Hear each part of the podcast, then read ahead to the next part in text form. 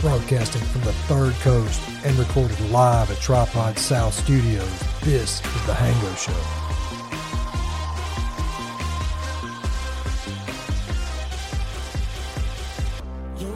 Nice. So you can pair your waters. I would have to avoid the sulfur ones because I'm allergic.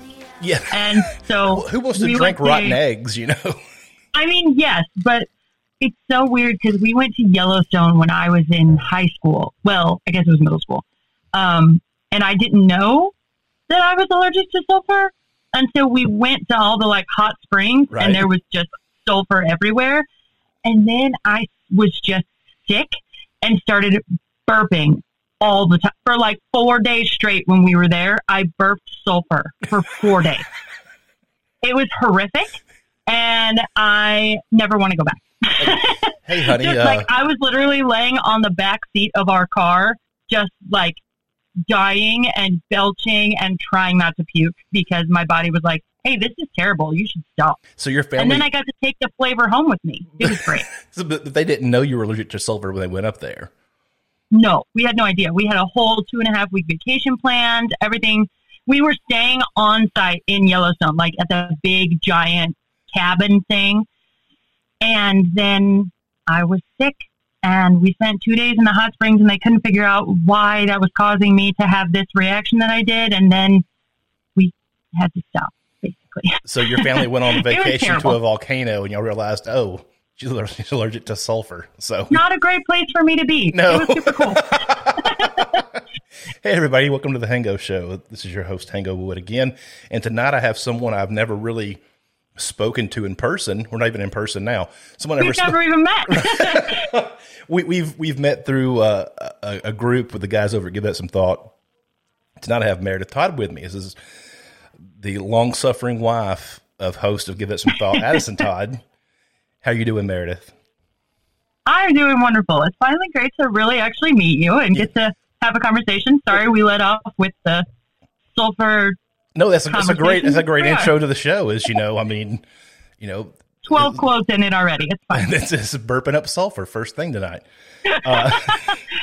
No, I mean, I don't know. You just flattered me by saying that my episode with the guys was the first one you listened to in a long time. I figured you were an avid listener. I had no idea. Well, you know, we go through phases in life, and that's just. Sometimes you just have to step back and say, you know, time for a little break. And then you come back. And it's affected greatly by my running schedule because I don't really listen to the show with the kids around. So when it's warm enough for me to like be out running and having my own time, then I do a lot of listening to podcasts, yours included now. I've listened to yours when I went running today. Listen to you and the boys chatting it up. So yeah, I had the, uh-oh. Hey, babe, there's a child up here. We've got an escapee. I've got sleeping time. Good night. Please don't cry. Say good night. Good night. I love you. Good night, and I just want me to come home. So you've seen all parts of my life now. No, I mean you're giving me that's even better birth control for me. I really appreciate that. You know, if that's something you're considering, probably don't hang out with my kids because they're the cutest, most wonderful children in the whole world, and they'll make you believe that you should have children. And then afterwards, you're like, oh my gosh, why did you trick me with those horribly cute children? And I'll just say, you know, it comes from the stock. When there's two amazing people like me and Addison, you get cute kids. I agree totally. Y'all make some great kids, but I could not imagine, you know, the things that your husband are putting into that child's mind or children's mind, because it's wide very open. Proactive parents. No, Addison. I shouldn't say he's a great guy. From what I know of him, he's a great guy. He may be a total jerk at home. I have no idea. You know, I can't make that call. He's always been nice to me from the first time I messaged them to saying, hey, really enjoy the show. Just wanted to say hi. You know, he's never ignored a message from me. You know, from the very first time, he's always had an open dialogue with me, even when he didn't know who in the hell I was. Weirdly, I think you're probably like one of his best friends now, if that tells you anything about his life. Oh, no, I 100% believe it, because like he talks about you around here as much as he talks about his co-host now. Like, if it's not a conversation about Matt, it's a conversation about Hango. No. And Chris. Yeah, well, you can't deny Chris and those damn pants. Right. But we've known Chris a really long time. Right. So, well, no, I'm sure Tinker's tired of me talking about, you know, Addison sent me today, look at this shit, you know, and she's like, you know, because I mean, I only get to see certain friends now because of my work schedule. Right. You know, and some. Oh, I thought you were going to say because of COVID. Oh, no. I mean, because I mean, I still see friends and stuff like that all the, you know, from time to time. But like Judd and Harpoon, it's kind of become like our new every other Monday night thing is doing the podcast. I got another friend of mine that's going to be on with us this week, kind of part of our circle. He's going to join us. We'll have, you know, four of us on the next show. Nice. But, you know, summer I see not really friends, people I know in the motorcycling community, that they come out of hibernation for the summer, spring and summer. And then once it starts getting below like 50, they kind of go back into hibernation because you can't ride your motorcycle unless you want to freeze to death. That's me with running. If it's over 40, I'm out. If it's under 40, no chance. No way. That's, you know, Tinker be like, you know, it's getting warm. Are you going to ride? And I'm like, it's only 65. And when you get about 55 miles an hour on a motorcycle, it feels like it's 40. And so, no, I'm not going to go ride yet. Once it gets about 70, where it feels like when it gets about 70, 75 degrees, it feels 60 at highway speed. I can handle that, you know. But anything less than that, you're gonna freeze on a long ride, especially your hands. They get cramped up from being cold and whatnot. No, but you're kind of like pull off from Frozen. You have your own like wind chill. I don't watch Disney, so. Oh, yeah. Sorry. I forgot. I don't have kids. So, I mean, why would I watch anything on Disney? I sure don't watch. Well, I guess I watched like the Marvel stuff when it came out just because why not? You know, I'm not really. I get into arguments with my high school boys all the time because I haven't seen all the Marvel things. I don't love all the Marvel things. Like, it was cool when I first started watching it, but then there was just so many and so much to keep up with. And I have kids and a life, like, I can't keep up with Marvel. And I'm more of a DC girl anyway, you know, Superman all the way and Batman. And so Marvel's just never really been my cup of tea, but it gets me into so many fights. It's so bad. Well, let's start from the beginning. Were you raised in St. Charles in that area, or were you from somewhere else? I was not. I'm from about an hour and a half from here. My family was a pastor's family. So my dad had started a church out where we were from and just kind of grew up out in the woods, in the boonies a little bit. Hell yeah. My people. But having been from the boonies, I was still less sheltered than like Addison and the group that he grew up with.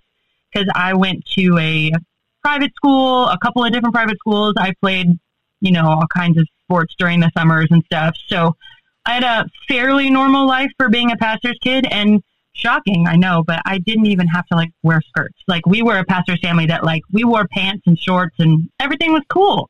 So you were living a kid's life.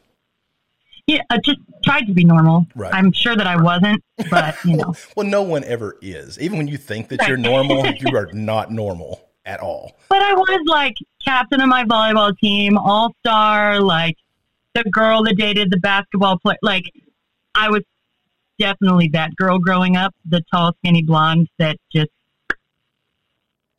that kind of normal. You were active. Yeah. I mean, yeah, you were. Yeah. You didn't grow up all angsty and stuff. I mean, you seem like you were a pretty outgoing person. And yeah. You know, from the get go of semi talking to you in the chat room, you know, you've always been very open and you're not afraid to get into a conversation. You know, you don't first child syndrome.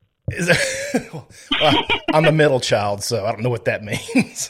Well, in this household, we have a pair of first children married to each other, so there's a lot of conversation that happens around here, and we're both very open with our opinions, and it's a good time sometimes. Well, my wife is the oldest of two, and I'm the middle of three. So I don't know what any of that means, if it means anything at all. So you went to like a, you said you went to like a private school then. Mm-hmm. Never went to public school at all or anything. Never. No. Nope. Did you go to college? I did. Oh, you did. I remember y'all talking about it in the chat room. Right. Yeah. So that's how I landed in St. Charles originally. I went to a university there. I didn't meet Addison there specifically, but I did meet him through having gone to school there. And that's also how we met several of the people in the chat room and that kind of stuff. And then, as we kind of got to know each other, we found out that like our circles had been intertwined our entire lives, but we never actually met. And that was probably for the best, because as I've told him a bunch of times, I think if we met prior to when we did, we would never have spoken to each other ever again. We would have hated each other. I'm 100% certain. Oh, no. I mean, you never know. No, but I do. I think because I personally had such a stigma against homeschoolers. And gotcha. I was very athletic and did sports all the time and all that kind of stuff, which was kind of the opposite of who he was and how he grew up. He was very much into like the politics and I don't know, like I went to my first like rally with him way after high school. And it was something that him and his friends had just done their entire lives. And that was just something that never interested me until obviously later when being married to Addison. I understand a lot of politics now. Right. Well, but I mean, it's funny because I was actually the libertarian of the two of us. I want to get into that. Go ahead. Yes. So there's a lot of that there. And it's funny because for the first, let's see, we were dating through like two different elections, and I have always voted libertarian. Like I did my research. I voted how I really believed, blah, blah, blah. And I never really felt tied to any party. And I think that he grew up doing a lot of politics and really being active. So he felt much more tied to a party affiliation when he was younger. Addison and we kind of like walked out of that. Addison gives off a lot of young Republican vibes. Am I right? Well, you should have known him when he was an actual young Republican. So he was. There was a point, yes. Yeah. I kind of get it. You can blame me for who he is now. No, like, 100%. I want to thank you for who he is now. Well, but it's fine. I pulled him out of all of the darkness, and I was like, "Listen, man, come on, get it together." Yeah, but he did that for me in many, many other ways. So it worked out. Well, I mean, so you didn't really grow up in a. Did you grow up in a libertarian household, or was it something that you kind of stumbled upon yourself? I did not. My parents, again, it wasn't a really heavy political household because at that point there really wasn't that kind of household. Like right. You just voted and that was just what you did and it was okay. Like there wasn't so much division. There wasn't so much fighting and arguments about it all the time. So now to say like, I grew up in a Republican household feels like a much heavier statement than it really was. Right. It was really just a household that valued personal liberty and personal freedom and fiscal responsibility and a lot of things that are more libertarian now than Republican. And so for me, it was a really easy transition because at that point it was like the Bushes and Mitt Romneys of the world that I was having to choose between. And I was like, this doesn't feel like what I've been told or how I've grown up or whatever. And again, it comes from that you get attached to a political party because you think you're supposed to vote this way. And then you get blinded by the actual issues. You don't really see them. And I'm not one that, and good grief, I'm going to get in so much trouble if my mom and dad ever hear this, but I'm not one that votes abortion. Okay. Yeah. Because you're not a single issue voter. I'm not a single issue voter. I also don't vote, the death penalty or anything like that. Because I really feel that it's more of an overall picture and that the government shouldn't have a say in things like what I'm allowed to do. The government should be smaller than it is, and the government should have oversight in certain ways, but it shouldn't be able to tell me whether or not I can have a medical procedure. Right. You know, and so that also lands me on the other side, you know, of transgender rights. Mm. Like, I'm not obviously going to ever be a person that's considering that for myself, but I'm also not someone that thinks that you should be able to tell someone who believes that they're transgender that they can't get the surgeries that they feel that they need to. Right. And so I ride the line of a lot of interesting conversations with people because it's just like, I get the same thing. I mean, you, you know, I can speak to a conservative friend of mine, and they think I'm some, you know, some dope smoking hippie because I think it's okay that you have a right to decide what you can and can't put in your body, whether it be any kind of drug or alcohol or what you do to your body. I mean, I'm covered up in tattoos, you know, because I made that choice that it's something that I wanted to do. Right. But then talk to my liberal friends, and they think I'm some crazy Yosemite Sam gun-wielding, you know, you know, and a capitalist pig, you know, because I believe that if you work hard and you make you're physically conservative, quote unquote, with your money, then it's not the government's right to come and take 25% of that to do what they want to with it. Yep. And so I kind of, my liberal friends don't know how to take me. My conservative friends don't know how to take me because, you know, I live in a pretty red area. But you know, most of my friends, as you've heard that I've had on my show, a lot of them lean a lot more left. My wife leans more left, you know, and that's okay. You know, I can tell them they're wrong, and that's okay. You know, which I would never tell them they're wrong because it's just their opinion. But, and also, one of them's your wife, so you should probably not do that. Well, she just rolls her eyes and goes on with her life. Oh, sounds like my kind of woman. Yeah, that's her. You know, but everything nowadays gets so politicized. Yeah. They politicized snow down here last week when we got like our one snow every 10 years. That became a political issue. I found that when I recorded with the ladies last night, they brought up the whole Mr. Potato Head, Miss Potato Head thing. Have you heard about that? I did slightly. Yeah, I had no clue what was going on. I was like, well, what does that fucking matter at all? It doesn't. It's just a talking point to cause division. Exactly. Because you know what? When I was a kid, if they gave me a potato head with all the pieces together, yeah, I'd probably stick the mustache and the long hair on it just as a goof. Who cares? It's not going to make the kids more adaptable to transgender people. And even if they do. You also would have put his feet on his head at one point. Like, it's a toy. Yeah, I mean. It's about letting your kids be creative and create something. And that, when we limit those kinds of things to, like, specific ideas and, like, you have to be nonconform. Like, no, your kids are supposed to be creative. Give them the opportunity to sort stuff out for themselves. Let a kid play. Yeah. You know, because, I mean, I remember we used to, you know, eat dirt and shoot BB guns at each other and everything else. You know, we didn't grow up in a nerfed household. You know, it was okay for, I mean, I'm covered in scars and burns and everything else because, you know, we might've lit something on fire. We shouldn't have lit on fire. And I got burnt and I have that scar today for it. You know, I've got a big scar on the palm of my middle finger right there from mishandling a knife when I was 7 years old. You know, and that sticks with me, and I'm still alive. I'm 40 years old and I'm still alive. Coaching Little League football. I had so many parents who are afraid to let their kids get hit. That's the actual game we were playing was hitting each other.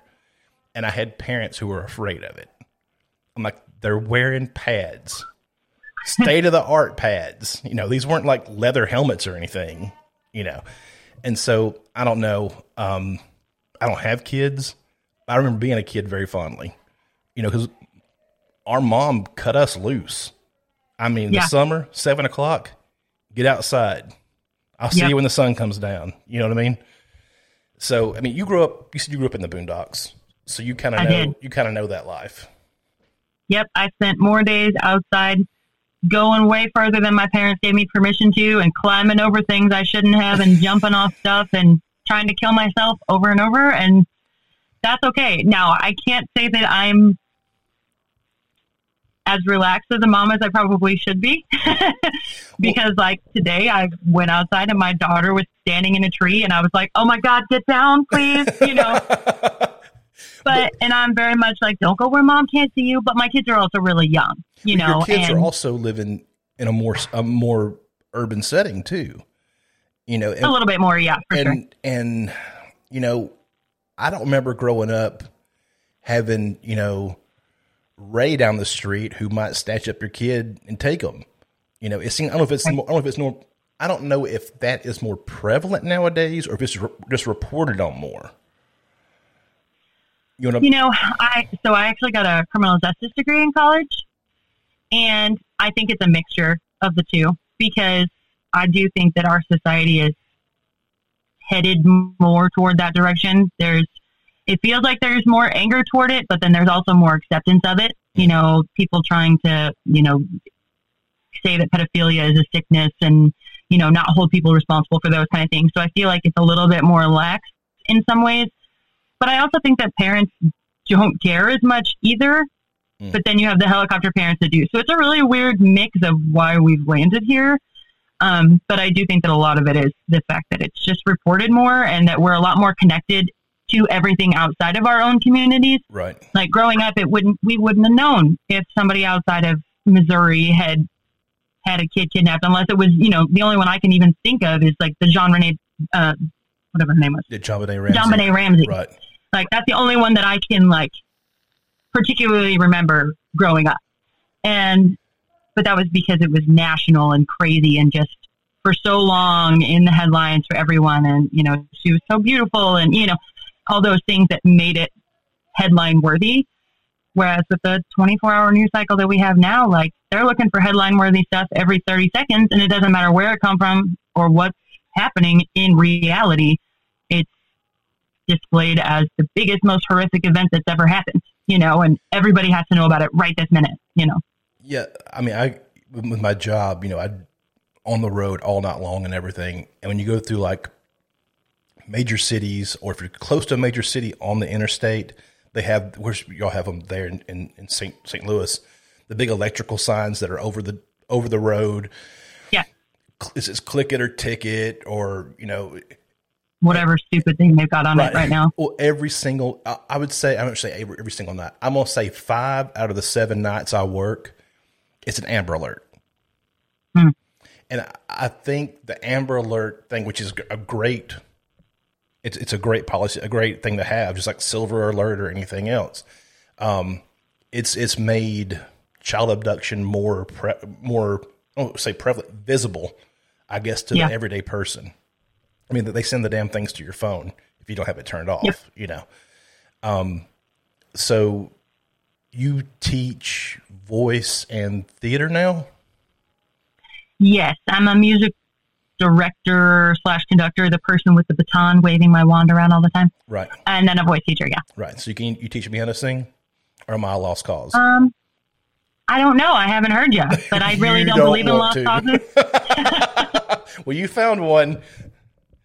Well, I will say that at the school that I'm at now, there have been at least 2 that I know people had written off as lost causes that are no longer lost causes and are doing quite well. So, you know, there's a difference between being tone deaf and just being untrained. And it takes time, especially the older you are, to get the skills and be able to train your ear to do things. But I don't really believe in most lost causes. And as a matter of fact, I like to take them on because they're very challenging and I feel accomplished when I have helped someone to find their confidence and grow in it. What piqued your interest in theater? Was it something that your parents were into, or was it something you kind of fell in on your own? So my family was basically the Von Trapp family singers from Sound of Music growing up. Okay. Our whole family is musical. Everyone sings from grandparents on down, aunts, uncles, cousins, everyone. So it was kind of just a staple of our life. Right. We all sang in church. My dad, you know, music directed. My mom plays the piano. It was just a thing.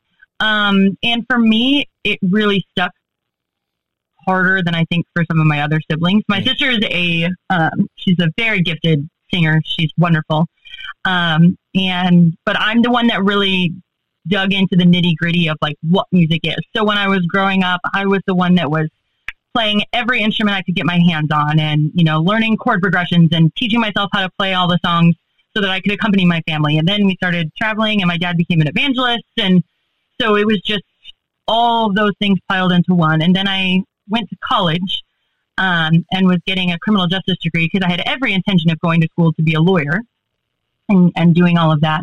But as I journeyed down the path to being a lawyer and got an internship and started actually working in the field, it was along about the same time that I met Addison, and I started to kind of figure out my viewpoints as my own adult person and not part of a family unit. I realized that it really wasn't a good fit for me if I wanted to become the person that I wanted to become. Right. Because to be in that field, it sounds so cliche to say, but even the good guys are bad guys. You're constantly having to manipulate people and having to do those kind of things. And I worked for the good guys, and even being in that environment and just doing it day in and day out, I discovered very quickly that it was not the right place for me. Now, through all of that, I had still been doing music all through college. I was taking conducting classes and choir and choral music and writing all the things and doing all of that. So it was a really easy transition, but I added a music degree my senior year of college and finished out what things I had left to be able to graduate with that degree. And then, you know, we always had listened to musicals growing up, but I'd never done anything with theater besides a couple of operas in college. And then after college, I got asked to try my first musical, and I was like, sure, I love conducting. That'll be fun. And then that was the end of it for me, because it very much was just like, oh, this is it. Okay. I love this. This is great. I found my shoes. They fit just right. Yep, exactly. And then it kind of transitioned, and now being a teacher, because I also really do love teaching and helping people around me, just being a teacher and helping people with their voices and learning and doing all of that is just really fulfilling for me, but also challenging mentally in every way possible, right? Because every person is different and every person has different issues that you're dealing with. And so I have a new challenge every single day. Yeah. Well, I mean, I think, you know, my mother-in-law was a teacher. She taught special education for 40 years until she retired just a few years back. And I thought for a hot second about being a teacher. I really, really enjoy like American history. The problem is all American history teachers are coaches. I shouldn't say all. Yeah. 95% of American teachers are coaches, and I had no desire to coach. And it seems like when you take a job coaching, they're like, okay, great. You're going to be teaching American history or driver's ed. You know, it's one of the two. PE, right. I know I thought that I would enjoy teaching. I could talk about history all day, you know, I get to help some kids. Cause I was really lucky. I had the vast majority of my teachers were super supportive. I had one teacher, which I hate math, still hate math. Anything other than just like basic, well, I like statistics because that goes into gambling and ratios and stuff. I can handle that. I hated algebra, and it wasn't so much that I hated it. It was just that I was bad at it and I hated doing it. But I had a teacher, my 9th and 10th grade years, I took pre-algebra 9th grade, took algebra 10th grade, and she knew I struggled. I mean, she saw that I was not gifted in mathematics in the least. And I remember my 10th grade year, we took our first test in algebra. And she said, if you fail this test, told the whole class, if you fail this test, I'm calling your parents tonight. Just let them know that you're struggling early on. This was on a Thursday. I remember that. because me and Mom were watching Seinfeld. So that should tell you what it was. This was like in this was in '97, and I'm sitting there, we're watching TV. Phone rings. I'm right next to it. Hello. Is call my mom by name? I said sure. And Mom's whole rule growing up was if somebody asks for me, ask who's speaking.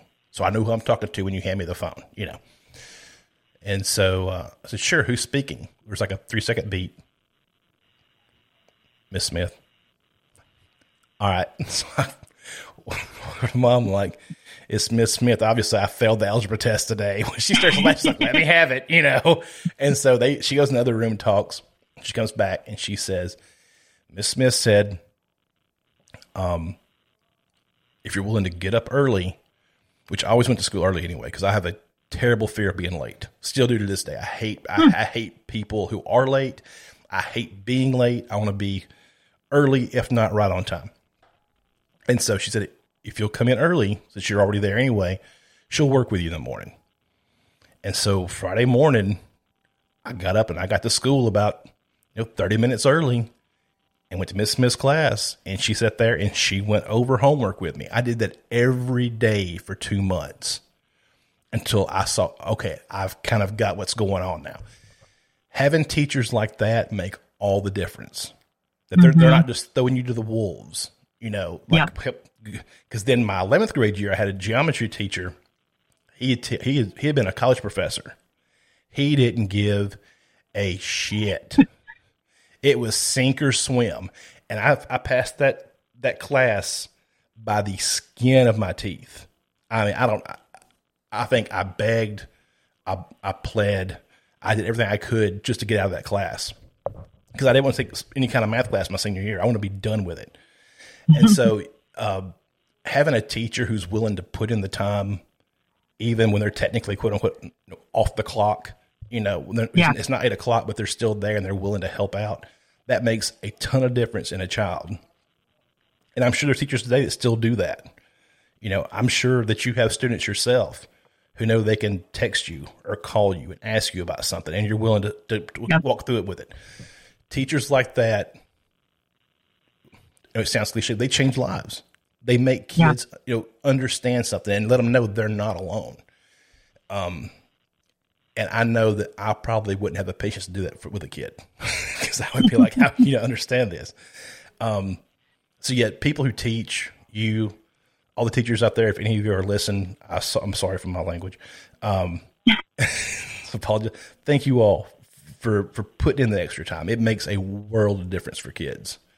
It really does. And I mean, for me, even in high school, I had those teachers too that just, they challenge you, but when they challenge you, you know, it's because they care about you. And you can always tell, when they are genuinely there for you and wanting you to be successful and not for you to just make them look like they've done a good job. Right. You know, and even into college for me, especially that year that I transitioned and added a degree as a senior, I had so many teachers that were going out of their way to, make sure that I got the class done that I needed to do, or doing self studies with me, just to make sure that I could get out without adding another 3 years to my life. But, I'm the same. Like, I wouldn't be who I am today without the teachers that affected my life for sure. Oh yeah. I mean, and I say that I think I would have liked to have been a teacher, but after talking to my mother-in-law and seeing what she had to do, like her last, I don't know, probably 10 years of her career, I'd have pulled my hair out because they started bringing in outside consultants to grade teachers.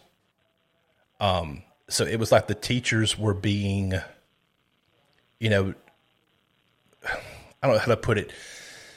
The teachers were being graded on what the kids could do, which isn't always fair because if the kids aren't getting reinforcement at home, it doesn't matter how much the teacher does, and it's hard to blame the kids because the teacher's doing all she can, or the teacher may not be doing all she can, and the kid's not getting the reinforcement at home. It's really a hard way to judge teachers, but I think teachers are vastly underpaid for what they do.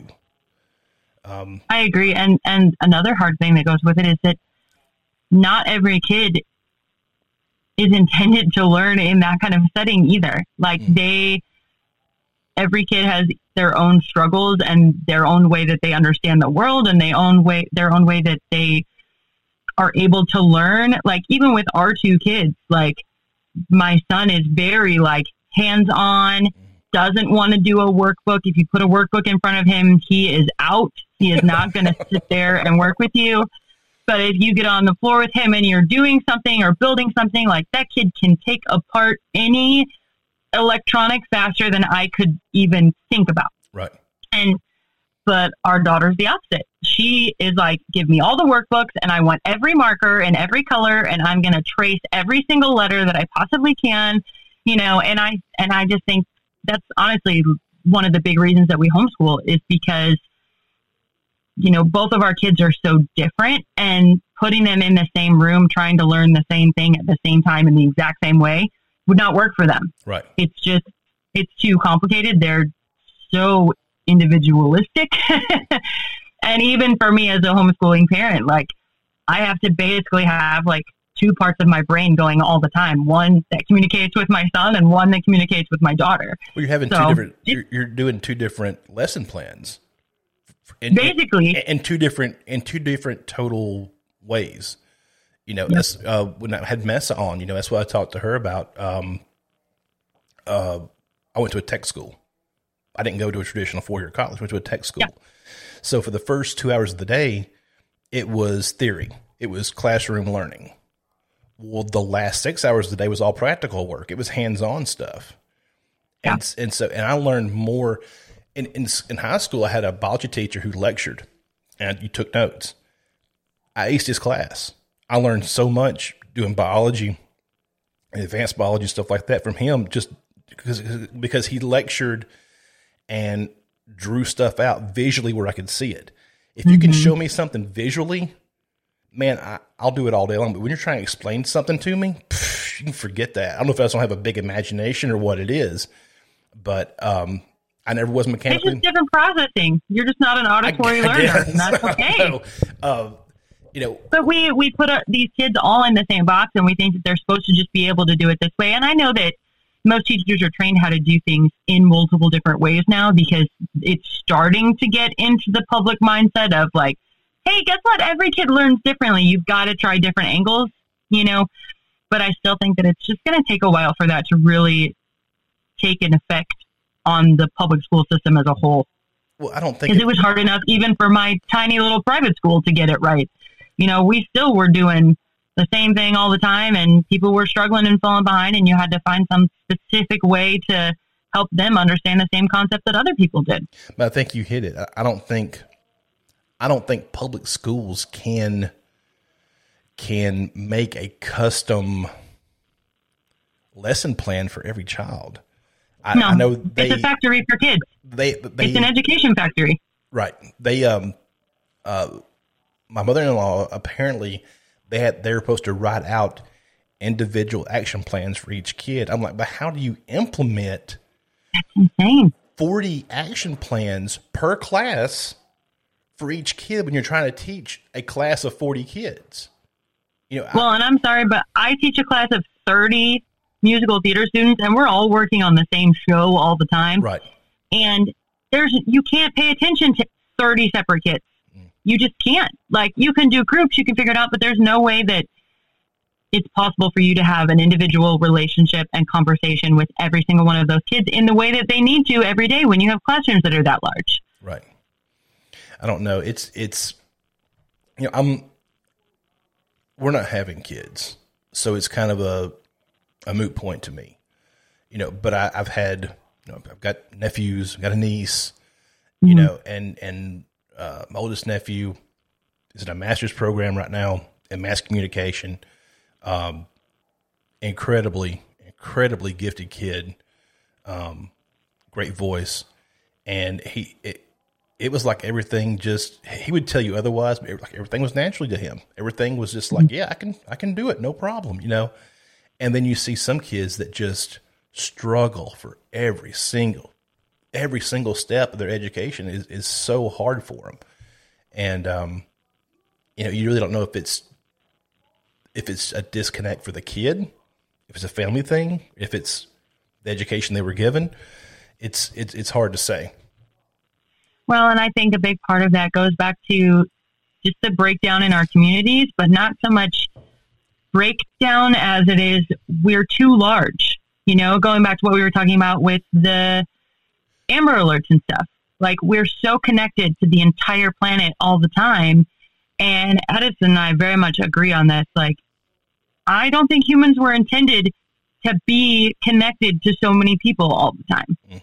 And I think that the larger the schools get and the more like universities that the high schools and elementary schools even become, the more damage it's doing to our children because they don't get to have those relationships. So not only are they away from their family and disconnected from their parents for the 8 to 12 hours a day that those parents are working and the children are in school, on top of that, they're shuffled around between teachers that try as hard as they might to really care about those children. They don't have the time or resources to really be able to connect to those kids.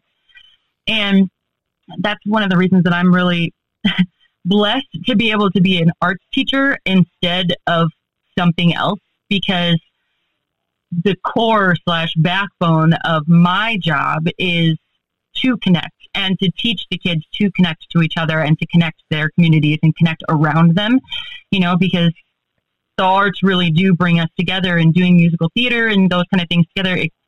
It's such a personal experience. Like, I can't tell you the number of kids that just are having life trouble and break down into tears within the first 10 minutes of starting their voice lesson with me, because I was able to sit down and ask them how their week was going. Mm. And they knew that it was a safe place, and they trust me, and they said it, and then it all just comes pouring out of them because no one has had the time to sit down and ask them what's really going on with them, right. And male, female, all of them, they need someone that can reach in and really grab a hold of their lives and say, no, what's really going on with you? Like, are you really okay? And I think that that's a big problem. Yeah, I think so. I mean, I told Addison when he was on, I was kind of an anomaly of a high school. It was a public mm-hmm. school, but it was the perfect size. It wasn't too big. Yeah. Wasn't too small. And, we had teachers who had the time to say, hey, how's things going? I found out from my mother-in-law, oh, we know what every kid, what relationship's going on, what's doing this, what's doing that, all that kind of stuff. So, for kids to have somebody to say, hey, how are you doing? It makes it's a huge thing for them to actually take time and check on them to make sure they're okay. I had a couple questions, that were given by anonymous listeners. Oh no, are these going to be women's ladies' night questions? No. These came from anonymous listeners. I said I was going to have you on. Addison. No, would you stop? Would you stop with that? I'm right. The first question was, who do you think you are? Of course it was.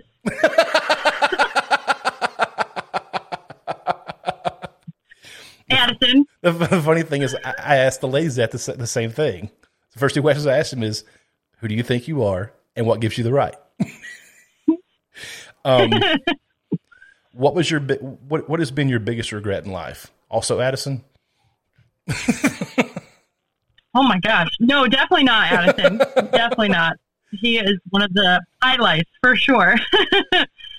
Honestly, and this is going to sound very strange out of context because most people on the planet don't know this story. Because most people on the planet don't know me, so that's fine. But I think that early on in my relationship with Addison, I wish that I would have fought the battle for myself sooner with my parents, about what my beliefs really were, because looking back on it now, I understand that some of the volatility in their relationship came from the fact that they didn't really know who I was or what I was doing. I hid a lot of things from them that I shouldn't have, and it would have made our relationship and us trying to start our family less tumultuous if I had just been honest about who I was and what my goals in life were, because I think that they would have blamed less of the situation on him, which would have helped their relationship. Just pause right there for a second. In a weird, open-ended, giant context way, that is the answer. I'm going to disconnect and then reconnect so we get rid of this lag because it's driving me up the friggin' wall. So hang tight one second. So piggybacking off what you just said about your beliefs, how have they changed from when you were – I'm guessing you grew up in a pretty Protestant family then. In some form of Protestant denomination. Yeah, my dad was in the Independent Baptist evangelist. Okay, yeah. We're I went to an Independent Baptist seminary. Nice. So yeah, I feel your pain on that then. It's not pain. Yeah, it's pain. It's pain. So how has your beliefs changed from then to, or how did your beliefs change from how you grew up to when you and Addison got together or in college or whenever it changed? What was there a set off point, or was it just a slow roll of what happened? There wasn't really a set off or even I didn't jump ship or anything. I went to a Baptist private school. I went to a Baptist church. My dad was a Baptist pastor, like my whole family, everybody, but we were never the crazy conservative. Right. Like we didn't wear the skirts. We didn't do any of that. Like I didn't have a bun every day of my life. You didn't wear skirts. How could you be considered Independent Baptist if you had on pants? Because from what I was told, Independent Baptists do wear pants. My dad was a liberal. I'm not even kidding. Our family was ostracized and judged by so many of our own communities because we were outside the line on those kind of things.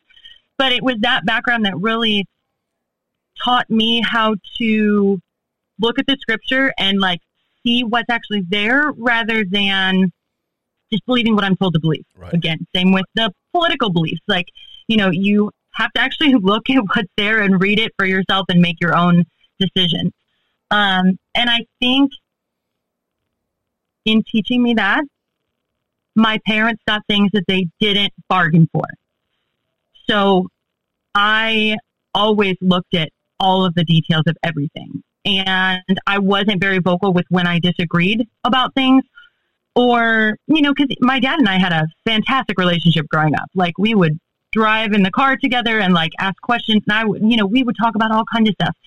And for me, I always felt like I was very open with the things that I was questioning and talking and researching and blah, blah, blah. But I don't think it ever registered in his head that that's what was happening. Mm. He just made the assumption that I, after our conversations, would just agree with him, because not to be rude, but since all of you do this to us all the time, he mansplains me all the time. And just assumed because he said it and defended his position that I would then agree with him. Go along with it, right. Right. And so a big thing that was a difference that I didn't know was ever a difference, for example, when I left for college, in my head, you leave for college at 18, you're an adult, you figure it out, and you go. I never made the assumption that I would be returning to my home, ever. Whereas at some point, there was a conversation that happened a couple of summers later after I had not returned for a couple of summers and Christmas breaks and things and had, actively been living other places or staying on campus or whatever. He was like, well, once you graduate, you're moving back home because you still are under our authority. Mm. And I was like, no. And I when I graduated, I wasn't married. I wasn't doing any of that. Right. But I never had the intention of coming back home, and I never even knew that that was an assumption that was being made. Right. Because to me, like, you grow up, you get a job, you move out. Like, that's what it was for me. And so when it came back that that was not the case, I was like, well, I'm out here and I'm 20 and I'm living. So that's probably not, you know, so I graduated and moved out and it was fine, you know, but it was those kind of things that I think it just never registered for them. Maybe who they were creating, or like the fact that I really was an independent thinker for myself. Mm. And so my beliefs haven't changed so much as I've just been, you know, working out my own faith, working out what I really truly believe and see in the scripture for myself. And they don't line up with all the things that I grew up learning, but they also don't line up with a lot of people because, you know, it's my faith and my relationship with Christ. And so I have to be able to defend my own beliefs, and I can't take what someone else has taken for their beliefs and taught me. I have to actually do it myself. I agree. And so I think that that was part of the process. You know, another big one was the fact that, like, I don't use the King James Version Bible anymore. There was a long time in my life where I felt that that was extremely important. And, you know, I did the research and I did all the things. And then one day, I don't know if it was that God just kind of released me from it, but he was like, this is not a chain that I'm putting on you. This is not me. Well, wouldn't you say like 90% of the chains, quote unquote chains that we have on us, see, that's my problem. You've heard my religion rants plenty of times through text. A few. You know, I think a lot of, whether it be, as you put it, a chain. My problem with most religions, my problem with most denominations, even in Christianity, they major on minors a whole lot. Legalism. Yep. That they like to get caught up in just, I'm sorry, but it's absolute bullshit. They get caught up in stuff that doesn't change anything except to make them feel all ooey gooey inside. And it's not even ooey gooey. It's feeling like you're better than the person next to you, and that you're being more Christian and you're being more righteous, you know, and that's exactly what Jesus called out all the religious leaders of his day for, you know, and I think that's the important part is we're called to be countercultural as Christians. And when you are just following the lead of the people that are just like everyone else, like, that's not it. That's not it. And it can't be it because that's not who Jesus was. Mm. Yeah. I don't like, how can I put this and be somewhat political about it? You're not going to offend me. No, I don't know about your listeners. I'm worried about I know I can say just about anything to you, and you're going to say, well, that's just his opinion, because you're a smart libertarian woman and you understand people can have different opinions and still be friends. Yeah. You know, you don't let differences in politics or religion, or if a woman should wear pants or a skirt, get in the way of being friends. It's like I said, I told Addison, you know, I have people on my show who are different political views, definitely different religious views. Yeah. And we can still be friends, because in the end, I love these people I have in my life. Yeah. I've cut people out of my life who couldn't let things go when I started questioning my views, started changing my views, when it was like a deal breaker for them. It breaks your heart. Yeah. You know, one of my best friends, like from high school, super religious guy. I wouldn't even say religious. He just has he's very devout to his faith. And I mean, and he works for NASA, for crying out loud. He works for the Center of Science, and he balances his religious beliefs with his scientific proof he has in his life. And he sees no conflict in that. I mean, which is fantastic. Exactly. I mean, he's able to balance his passion for science along with his love for his God, you know, mm-hmm. and if he can do that every single day, man, why can't I get along with my neighbor who might have voted for some loon or who might be a QAnon person? You know, I mean, what is it? Matt, your husband is blowing me up right now. Hang on a second. Come on, babe. Hang on a second. Is he sending you more questions? No, he is sending me. Let me close Telegram right quick so it won't be going off on my computer. There we go. No, it's Addison being Addison. What can you say? He's we call it getting in the well down here. When you get into an altered state, whether it be with some kind of substance or, you know, killing a chicken or whatever might get you there. So I think Addison's in the well right now. No, he probably thinks it's hilarious that he's distracting you right now. And he's going to listen to this later and be like, ha, that was me. What you don't know is I'm going to edit all that out. So nobody ever know. See, he has no power here. This is the Hango show. No, I've, like you said, I think you find out who your real friends are and who your real family is. Your real, not blood family, but your real close knit family. Yep. When your views change from theirs, because some people cannot get over that. It is an absolute deal breaker for them. And thankfully for me, you know, my relationship with my family is much better than it used to be. Mm. That was just a really tough time because they just weren't really on board with our relationship. But, you know, for me, I knew that he was the person that I was going to spend my life with, and it didn't matter who was going to stand in my way. And that's just kind of how that went down. And I have no regrets attached to that. That's for sure. But I do sometimes wish that I had been a little bit more forthright with my feelings rather than thinking that my dad and my mom understood where I was coming from. But I think that's a maturity thing too. You don't realize a lot of the time what you're doing, and you think that you've got it all sorted out, and you didn't, you know, and there's definitely ways you could have handled things differently. Mm. So I'm guessing you listened to the episode that Addison was on my show. Yes. A while ago. It was like right after. So Don't grill me on it. was his telling of your first meeting accurate, or is there anything you want to add to that about the magical night at Denny's?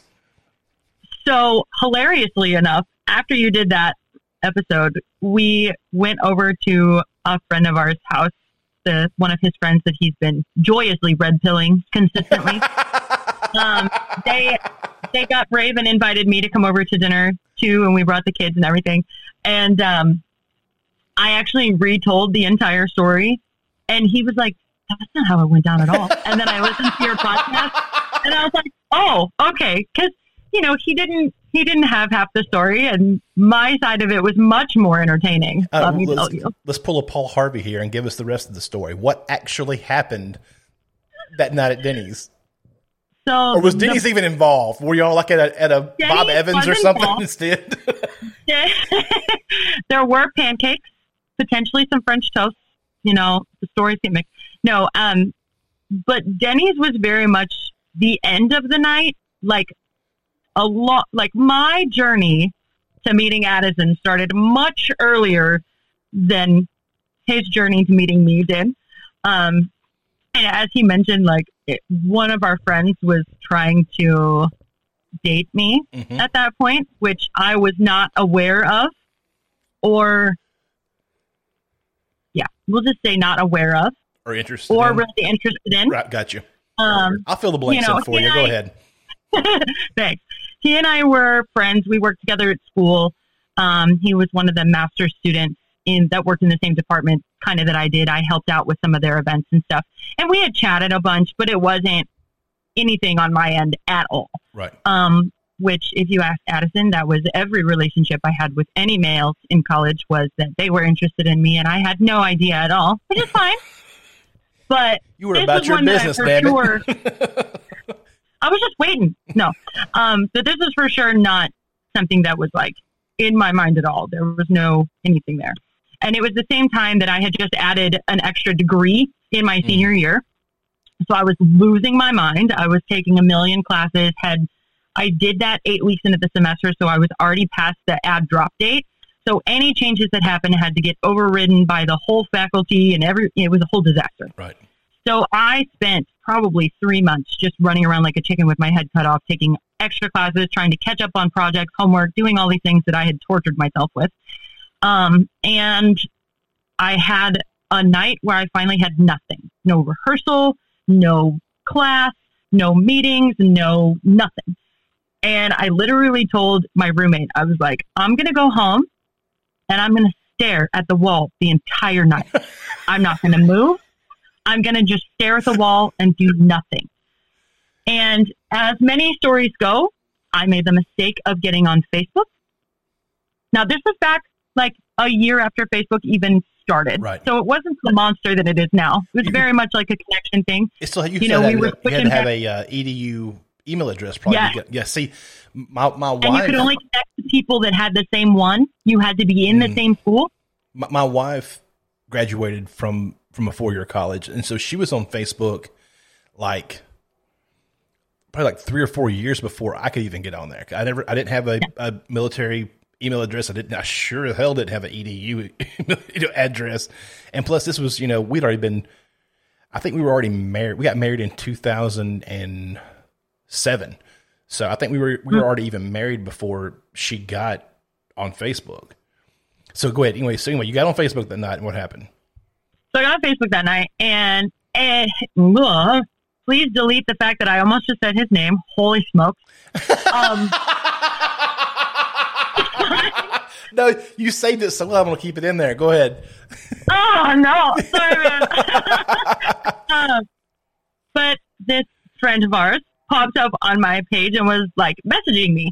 And we were chatting a little bit. And he told me that he and a group of his friends were going to go see this musical at the university, which I obviously was super into musicals. And this was at a different school. And I was like, oh, do I really want to go do something? But he was playing. I was like, you know what? That's what he was doing.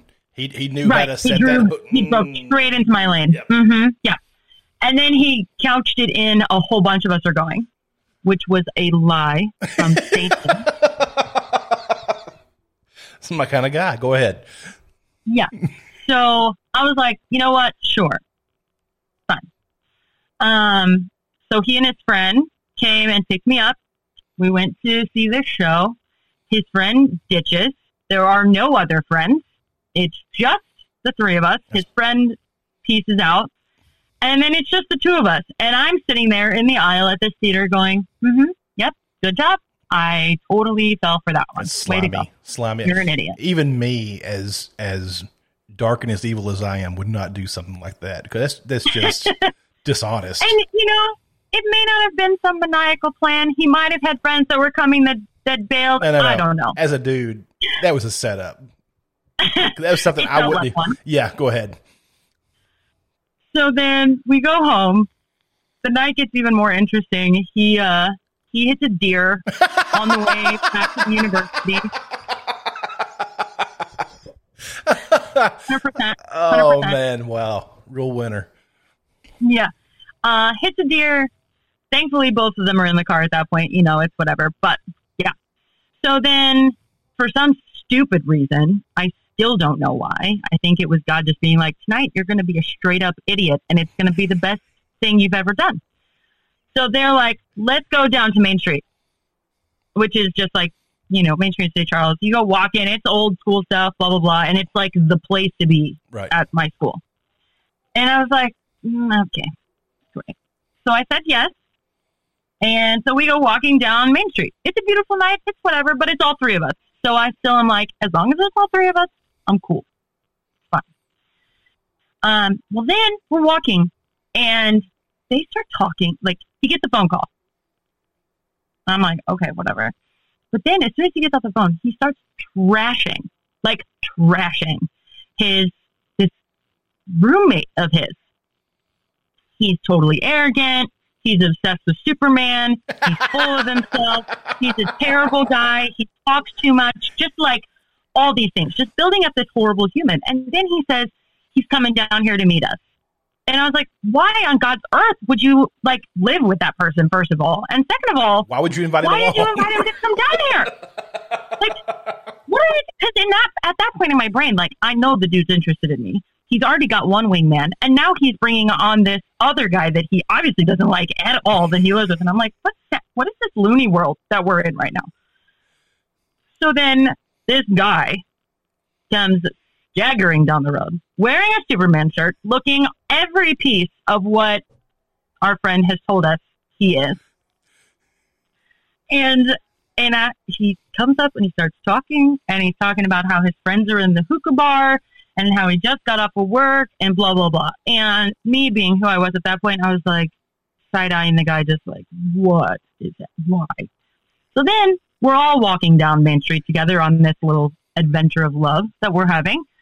And the two of the guys that I'm with originally go across the street and leave me on this side of the road with the roommate. And he talks the entire time.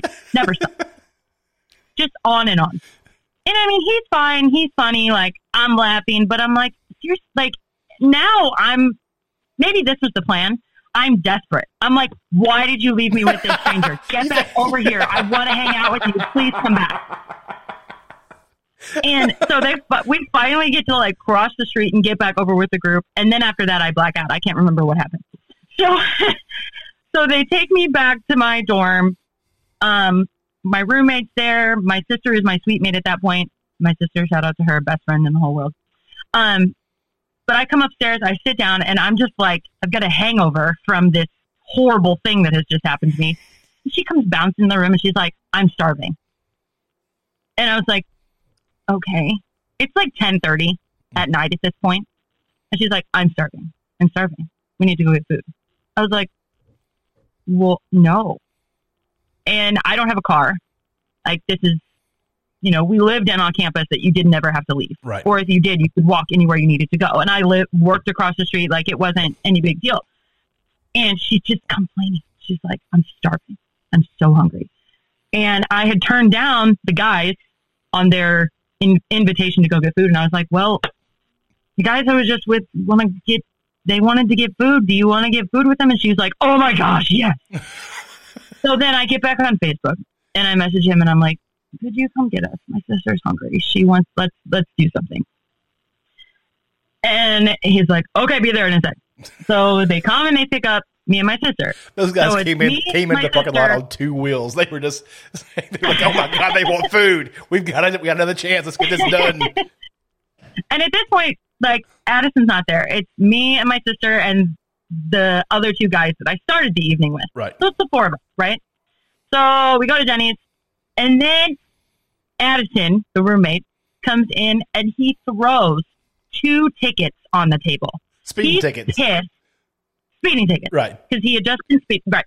And so this is where his part of the story comes in. So he gets speeding tickets. He sits down. He's belligerent and angry and just like all the things, again, that his friend had said that he was. Wait a minute. He did very well. You said before that the first time you met him, he came in, slammed 2 speeding tickets down, and went, fuck. That was the first impression you had of Addison Todd. Yeah. Yeah. After having been told how terrible he was by his roommate. So we hang out that night, and his friend stops talking. Just doesn't exist the rest of the night. Because, you know, Addison, he's been the guy. Up. That's it. Funny. And at that point, he was like suave, charming. Like, you could tell he was a guy that got it and understood it. And like, he had us laughing. Like, by the time the night was over, I was like, all right, this guy's all right. But, you know, it was just, it was just a thing. It's fine. You don't need a microphone. No, whatever. Not important. Forget that. But then we left that night and they took us back to the dorm and we're going inside and we're walking up the stairs in my dorm and my sister goes, you know, you're going to marry that Addison guy, right? And I was like, no, absolutely not. He's not a chance. And here we are, 2 children later, almost 10 years of marriage. She was very right. I don't know how she knew. I have no idea. but she nailed it. Well, good for your prophet of a sister. That's, I'm going to have to get her contact information so I can pick her brown. I'm going to start sending her some rooster's feet or something. Give her some stuff to work up some spells for sure.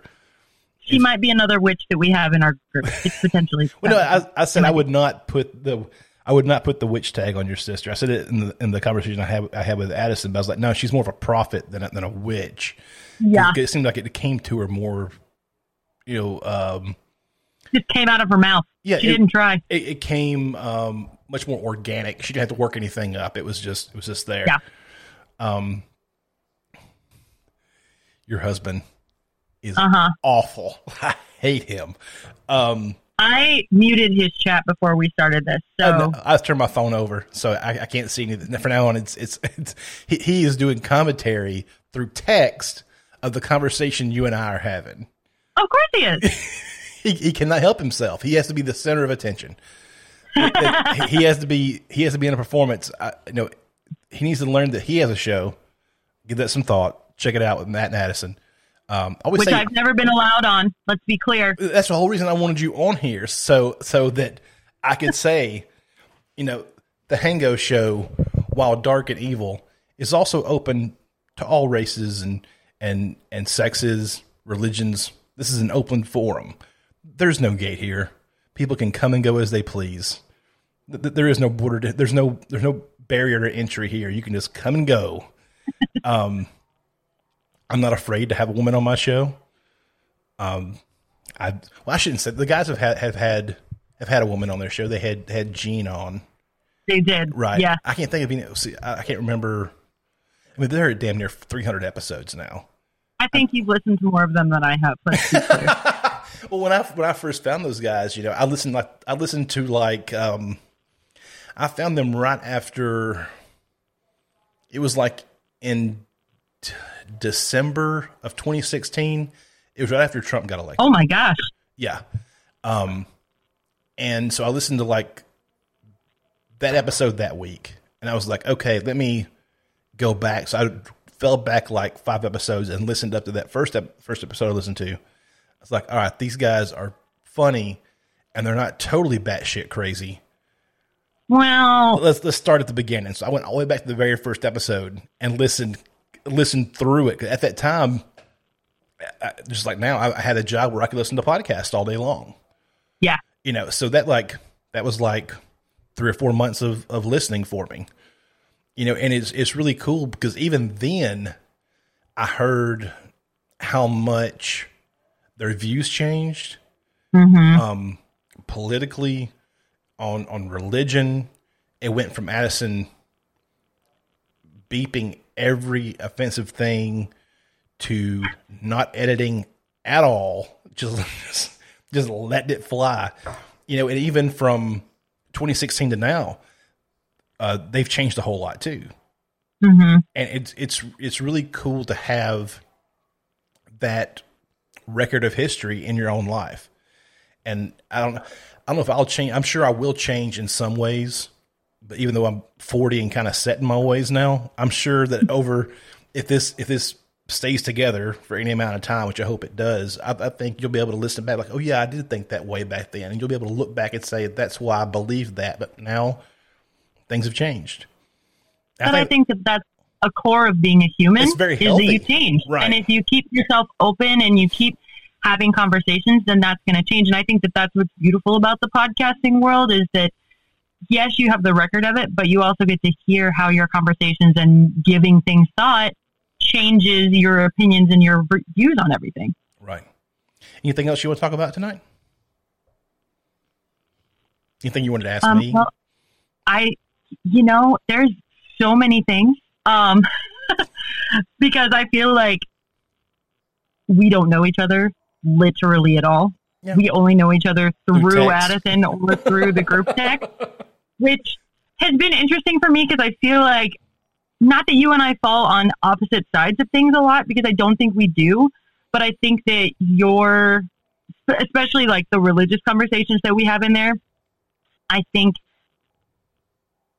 politically I'm more of a liberal, but on a lot of like faith-based things, I tend to be more conservative in some of my beliefs. And I think that you fall on the other side of that a lot. So I would ask you the same question that you asked me, which is what made you change? You came from the Baptist seminary background, all of these things. Like, what was kind of that process for you? Where do you land now? That process was just really over time. You know, when you're raised in a church, or when you're raised that this denomination is the quote unquote right one, and all the other ones are apostates. You know, yeah. And you get to talk to some people who are from those denominations or are from those religions, and you realize, like I said, you know, they're not any different than me. They just have a different view on something we really can't confirm. Yeah. So why the hell are we fighting over it? And then when you see things happen in a church, and you know those things are wrong, and because the person who was doing those things have stood in a pulpit and said those things are wrong. Yeah. And when it comes out that they're doing those very exact things, and the church sticks up for him instead of the victims. Yeah. You kind of get a feeling that everything you've been taught is just bullshit. Yeah. That may sound crass. That may sound sacrilegious, but it really doesn't though. But it's where it doesn't, I stand. Because that is the church's fault, and the church should not have done that, you know? And I think that's the difference, is the situations specifically in my life where things like that have happened. I've seen it go both ways. And I've seen one where stuff was hidden and things were like locked up and kept from people. And then I saw after it came out that blew up in their faces and caused like, and they lost basically everything that they had that they were trying to hide it because of, you know. But then on the other hand, I've seen places that have handled that correctly and that really did put protections in place to try to fix situations and try to help the victims, quote unquote, of whatever was happening. So, you know, and I know that doesn't help with your experience, but at the end of the day, you know, it goes back to what I said, like your relationship is your relationship with Christ, and it has to come down to that. And it doesn't matter what your church affiliation is or what you've seen or experienced. It all comes down to what you believe, and the people around you can affect that. And I'm sorry that happened. Well, I mean, I appreciate that. I mean, it's nothing that you did, of course, you know. Right. You know, but, you know, even in seminary, you saw things happen that weren't right.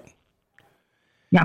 And, you know, I made a lifelong friend at seminary, man. When I came up to St. Charles, it was solely really to see him, because I hadn't seen him since his wedding day in 2001. We've talked, but we hadn't spent time together, you know?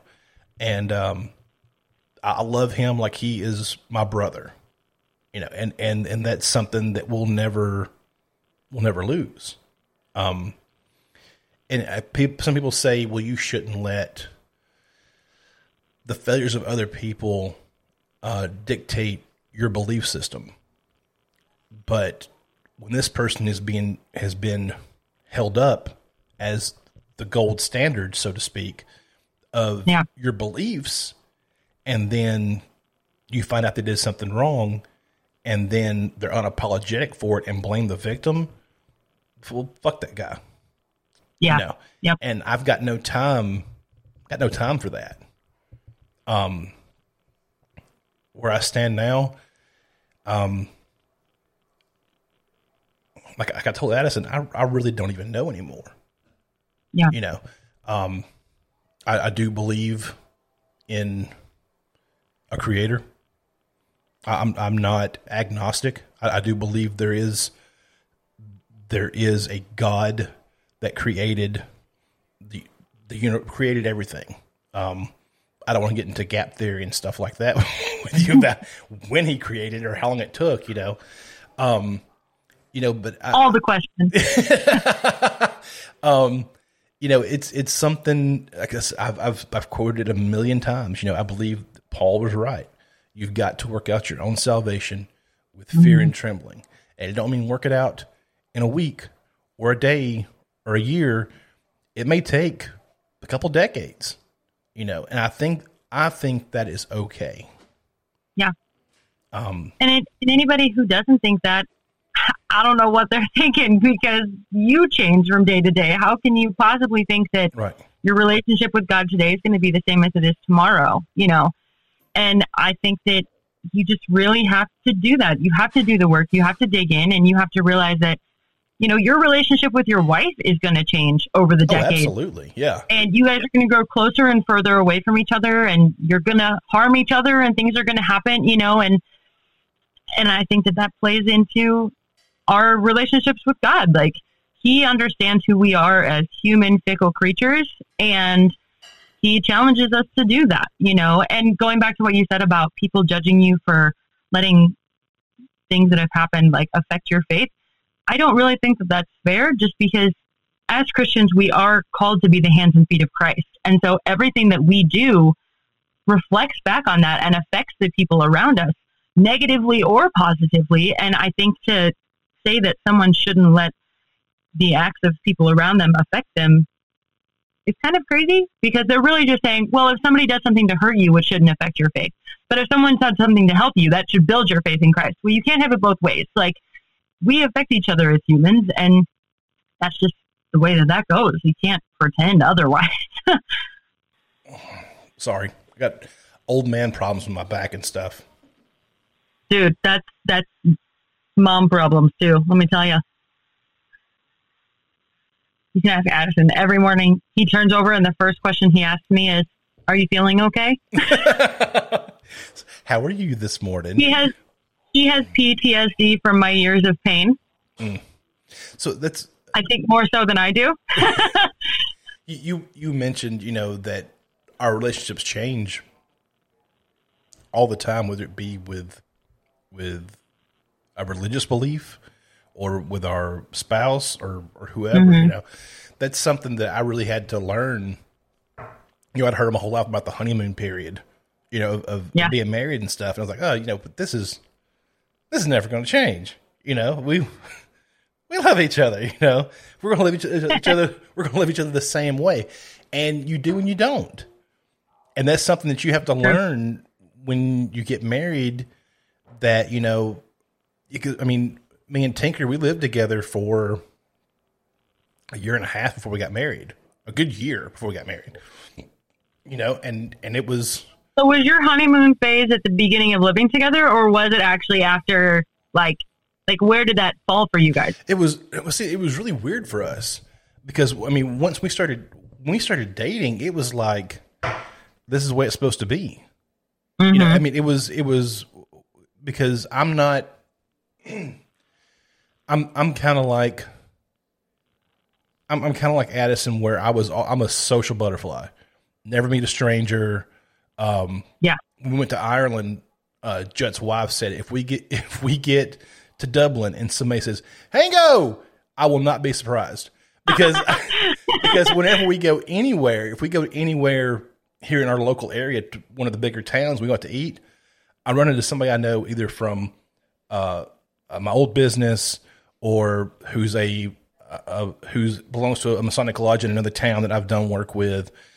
You know, we're even though there are multiple communities and towns around here, there's like one big town near us, and that's kind of where everybody goes to do all their shopping and to go to the Outback Steakhouse or something, you know, or the Olive Garden or whatever.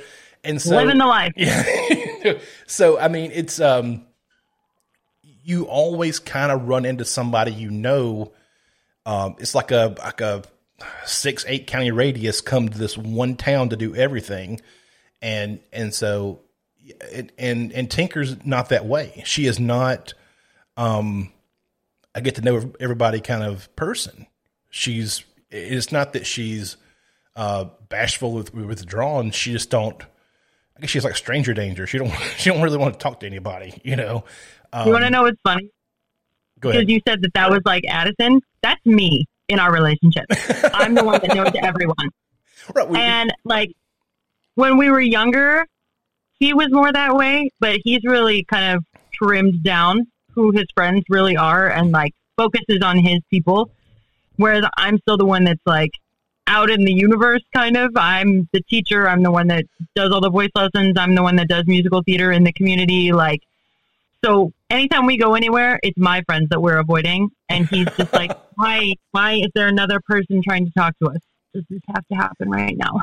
I think so. When we got together, I kind of handled the talking to people, you know, so she wouldn't have to deal with it, you know, and yeah. She is really good at planning stuff as far as like vacations and stuff, man. She itineraries, flights. I mean, she is Johnny on the spot. I'd like to hire her. What's that? I would like to hire her, please. Well, because I need a vacation. Oh, we can fix you up. We are a spring break is coming in March. I have been desperately trying to get plans on the table. Are you taking the kids with you? I mean, I think so. Simply because of if we do something, just because of COVID and this year, they haven't really had the opportunity to do the normal things like we do normally, like the zoo and stuff like that. Because we're not really letting our kids do the mask thing. So I would like to take them if we do something. Addison wants to, you know, obviously not have children around, but to me, it just feels like they haven't had a year of like anything and they're so cooped up, ready to go. And I mean, thank God we moved to a place with more outdoors that they can just like run and go crazy, because if not, if we still lived where we lived last year, I probably would have killed one of them by now. No, but so when me and her got together, you know, it was kind of, we were really evenly yoked. If you want to use a biblical term, the things that I sucked at, she was really good at. The things that she wasn't so good at, I could handle it. You know, I'm not the best at a lot of like in-depth fixing things, but I know a guy who can do it. You know, I mean, that's, you know, and so our honeymoon phase was really like for the first 3-4 years of our relationship, both pre-marriage and after we got married. We were both really happy just living together. Yeah. But we got married, you know, because grandparents like seeing their grandkids get married, you know, and that's not the only reason. It's really not the only reason. I mean, I love her. I love her a ton. I wouldn't trade her for anything. But then, you know, life comes at you quick. You know, she had a really, at the time she just changed jobs back beginning of this year. So from the time that she moved in with me up until early this year, she had the same job. So people of our generation don't really stay at jobs that long, right? You know, 4 or 5 years, you're trying to find something else. So for her to work at the same job, you know, for 13 years, that's a long time for someone in our generation. Yeah. It came to a point in her job where she was having to do, it was 1 year, she was traveling. I think she was away from home like 3 or 4 months out of the year, back and forth, flying to California for 2 weeks, home for 3 days, California for a week, home for 2 days, out to California for, you know, a couple more weeks, home for a week. That was a rough year. Yeah. You know, and you can't get bitter at somebody who was doing a job. you know, because they're paying bills. But it taxes your relationship a lot. Yeah. You know, the weeks I'm working now, I see her when she's getting out of bed in the morning and I'm going to bed, and I see her when I'm headed out the door, hit the road all night long, you know. Yeah. But the weeks I have off, like this week, I mean, I'm there 24/7 those weeks off. And you go through phases, where you fall back in love again, you know, and it may not even be getting away for a vacation. It may be her putting a note in my lunchbox, mm-hmm. you know, and I pull over at a truck stop at night to eat my lunch, and I open it up and it's a note from her and the dogs. Hey, we love you. You know, things like that mean more than anything else. Mm-hmm. You know, knowing you've got somebody who has got your back no matter if you're at home or if you're on the road, that they still love you and they let you know that. Yep. That's something that I think her and I have always done really well, is making sure the other one knows, hey, I love you. You know, and that means more than buying her diamonds. It means more than her, you know, buying me a new gun or picking up a box of ammo while she's at Walmart or something, you know. Your Walmart still sells ammo? Hey, where do you think I live at? Everyone sells ammo. The feed store. I quit, man. Oh, yeah, you live in the city. A bunch of heretics. Cool. All right. Thank you.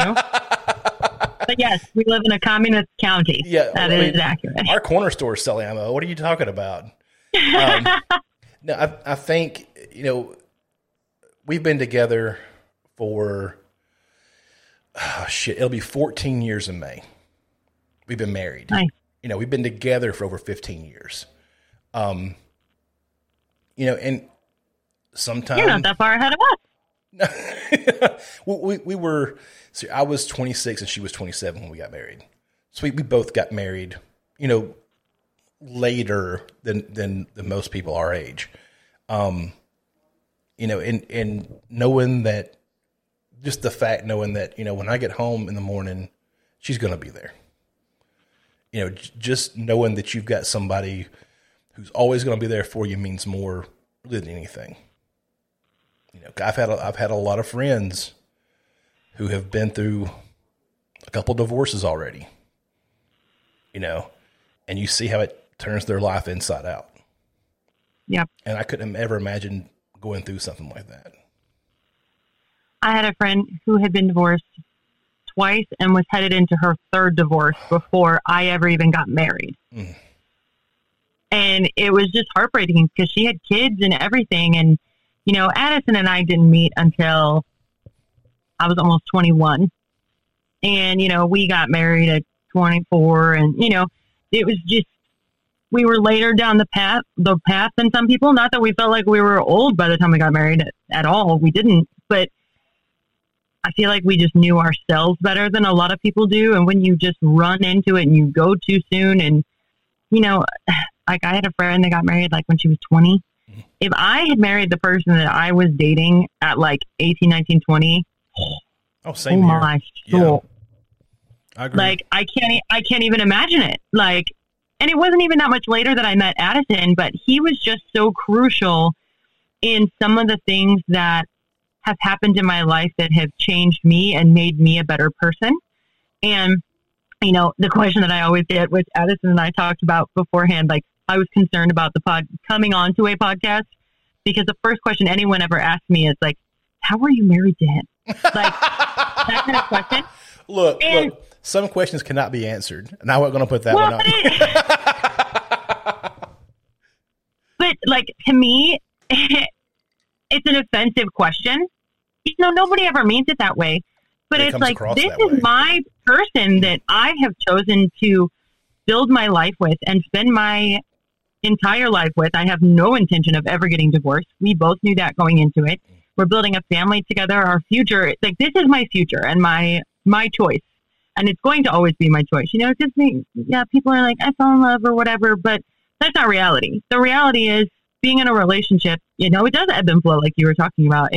It changes. And every day you have to commit to being in that relationship. You have to commit to saying, I love you. And even when you don't feel it, you have to like choose to still say it and do it because you do, you know, and people just don't understand that. And they don't understand him as a person because I get to see Addison, not Addison Todd, host of GTSC. Like I know Addison, you know, the person, and he is an incredible man. And anytime people ask me that, I'm just like, really? Like, is that necessary? Because he's fantastic and you mean nothing to me. Like, I don't ever have to talk to you ever again because you're not the person that I've staked my life on. Yeah. He is. And that should say enough to you. Like, he is the person that I have staked my life on. I'm attached to him. This is what we're doing. Like, this is our thing, you know. Come hell or high water, there is going to be Meredith and Addison Todd. And there's not, I took his last name, yo. Like, that's not a negotiable thing for me, you know. And I am who I am today because of him. Right. And I just wish that more people could understand that. Like, he has been so crucial in every step that I've had on my path. Yeah. And I'm so grateful for it, you know? You should be. I mean, like I said, you know, I just knew them as, you know, as two guys that had a podcast, you know, and right. Like I said, he mentioned at the end of one of their episodes, I'm on Telegram, reach out to me there. And I'm like, the fuck is Telegram? So I go to the app store, search for it. And I'm like, oh, Telegram, it's a messaging service. So I downloaded it and I started to create an account right quick. And I'm like, hey man, really enjoy your show. Just, you know, just wanted to say thanks for the show. I really enjoy it. So right back. How'd you hear about us? Where are you from? So trying to get. He was like, a person. A person likes us. That's what he was saying. It's like, I'm sure, like when that message came through, he was like, Matt, we got one. We found one. You know, but yeah, I mean. They started with me. I was the first conqueror. So. Well, I mean, and so we went from that to, you know, him starting the chat room and him just pulling me in there randomly one night, you know, to me planning that trip to St. Charles to see my buddy.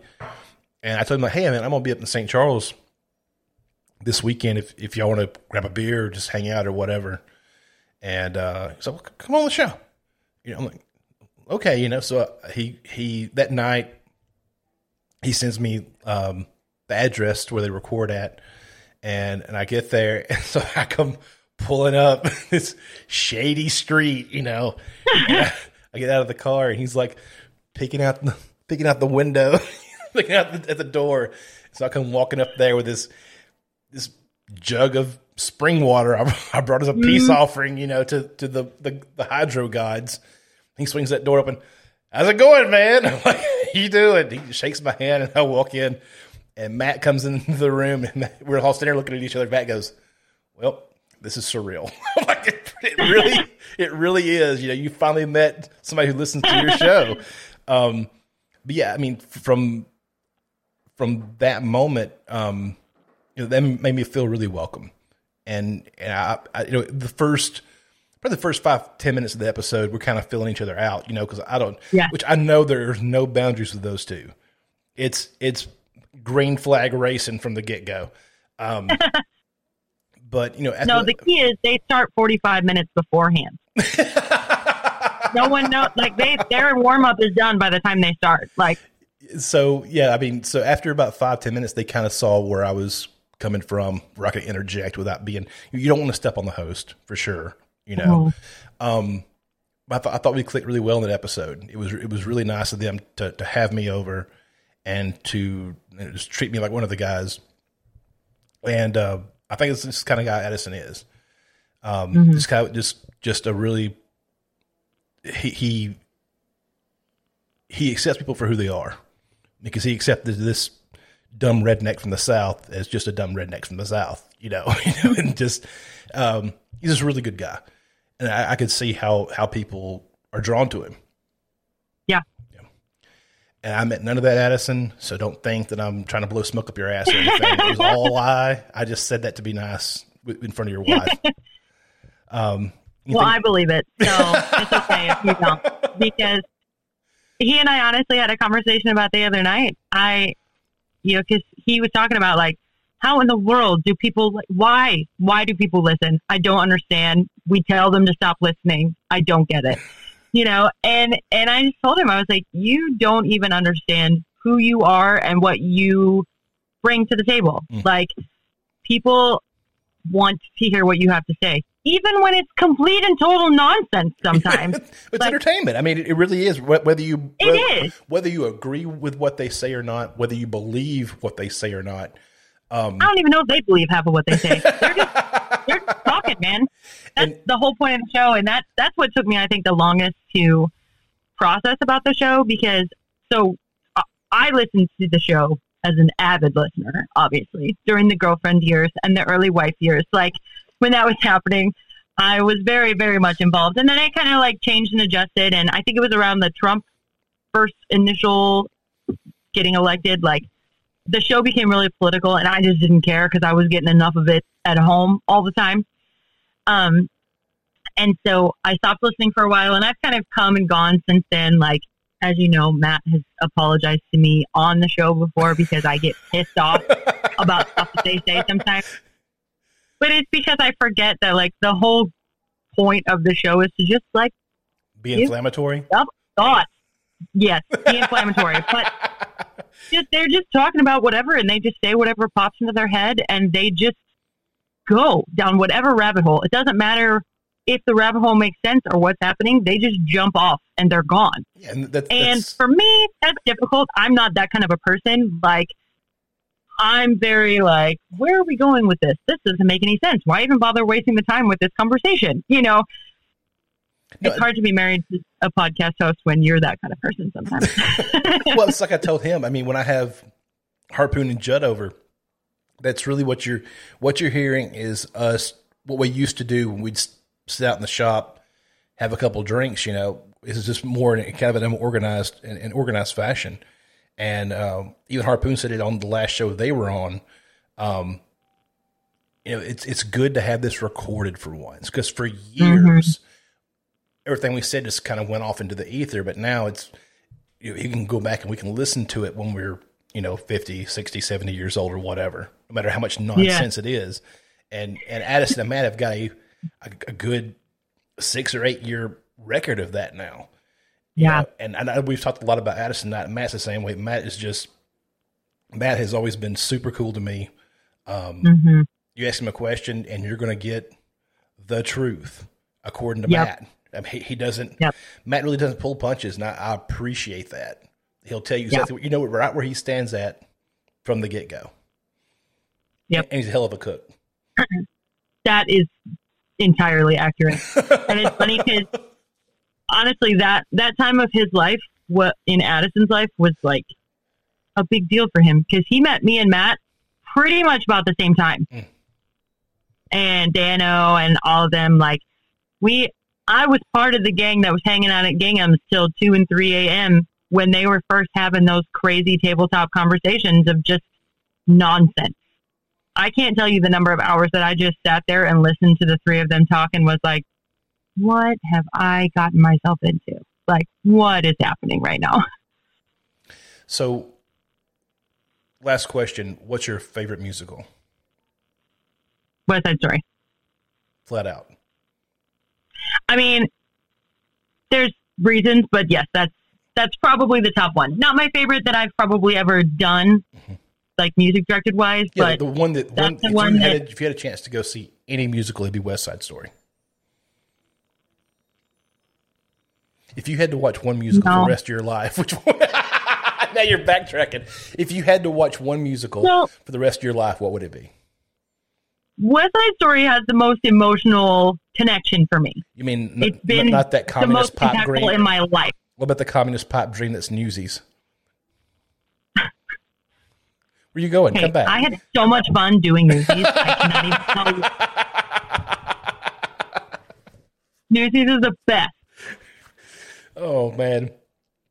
So if I had a show that I had to conduct, like music direct for the rest of my life, it would probably be The Hunchback of Notre Dame. Okay. But what about, because it has everything. What about as a choir, fan, though? It's got the ensemble, the orchestra. Like as a fan of musical theater, what would you want to see all the time? Is there one that would not ever get old? But they're all just so good. Don't ask me questions like that. I bring the tough questions here. That's what I'm saying. Oh man. And I'm sure it would change from today to tomorrow. You know, honestly, it would probably be West Side Story. Like if it was the original cast or like somebody that I really, because that's the musical that has stuck with me the longest in my life. Right. And I think that if that's the realm we're going in, yes. Would I want to do that show every day for the rest of my life? Absolutely not. But I could listen to it every day for the rest of my life. Okay. Well, Meredith, we have done almost 2 hours. Woo! I didn't mean to keep you. Like I told Addison, I didn't mean to keep him on for 2 hours when he was on here. 'Cause I know y'all have kids you're juggling and everything else. They're in bed. We are free sailing right now, man. You want to bring him in here right quick? Can y'all share a microphone? Sure. Hey, babe. I don't know where he went. Hold on. Hango would like to invite you back to his podcast. Hey, man. Well, no, I was just going to say bye to y'all since you blew me up during my entire podcast.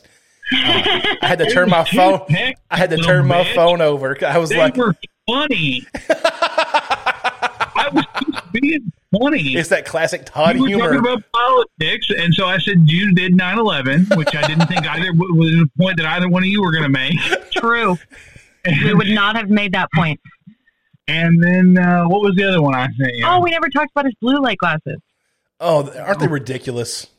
I love them. He's so sexy when he wears glasses. Oh my God! Stop. He looks so much like Clark Kent. He is my Superman. I love him. Stop lying to him. You're just lying. You're just lying to the man's face now. I'm not. I've got readers now because I'm old. So I've got those going for me. Look at you. Yeah, like a real nerd. Dude, how can you complain? Because I'm not afraid of computer screens, Addison. Also, why do you? Oh, yeah. Well, you should be. Listen to the show. I'll fucking tell you about those things. All right, so Meredith and Addison, now thank y'all both being on tonight. Go check out Matt and Addison over at Give That Some Thought. Please don't. Please do. I've never been on it. You can. This is my coup d'état against Addison Todd by having his wife on my show before he had her on his show. Look, honestly, if you could take over my half of GTSD, please do so. No. I'm not messing with that chemistry. It's you love Matt. It's magnifique. Go to tripodbroadcasting.com. Check out Give That Some Thought with Matt and Addison. Go check out Rick and the guys over at Barnhill Outdoors. And also check out Aaron at I Have the High Ground, his Star Wars podcast. Also, go by eables.com, eables.com. Use the promo code HANGO, 15% off at checkout. Meredith, Addison, thank y'all so much for being on. I really appreciate it a whole lot. For sure, dude. Thank you. It was fun. I love you guys. Love all y'all out there. Have a good night. Thanks. Bye.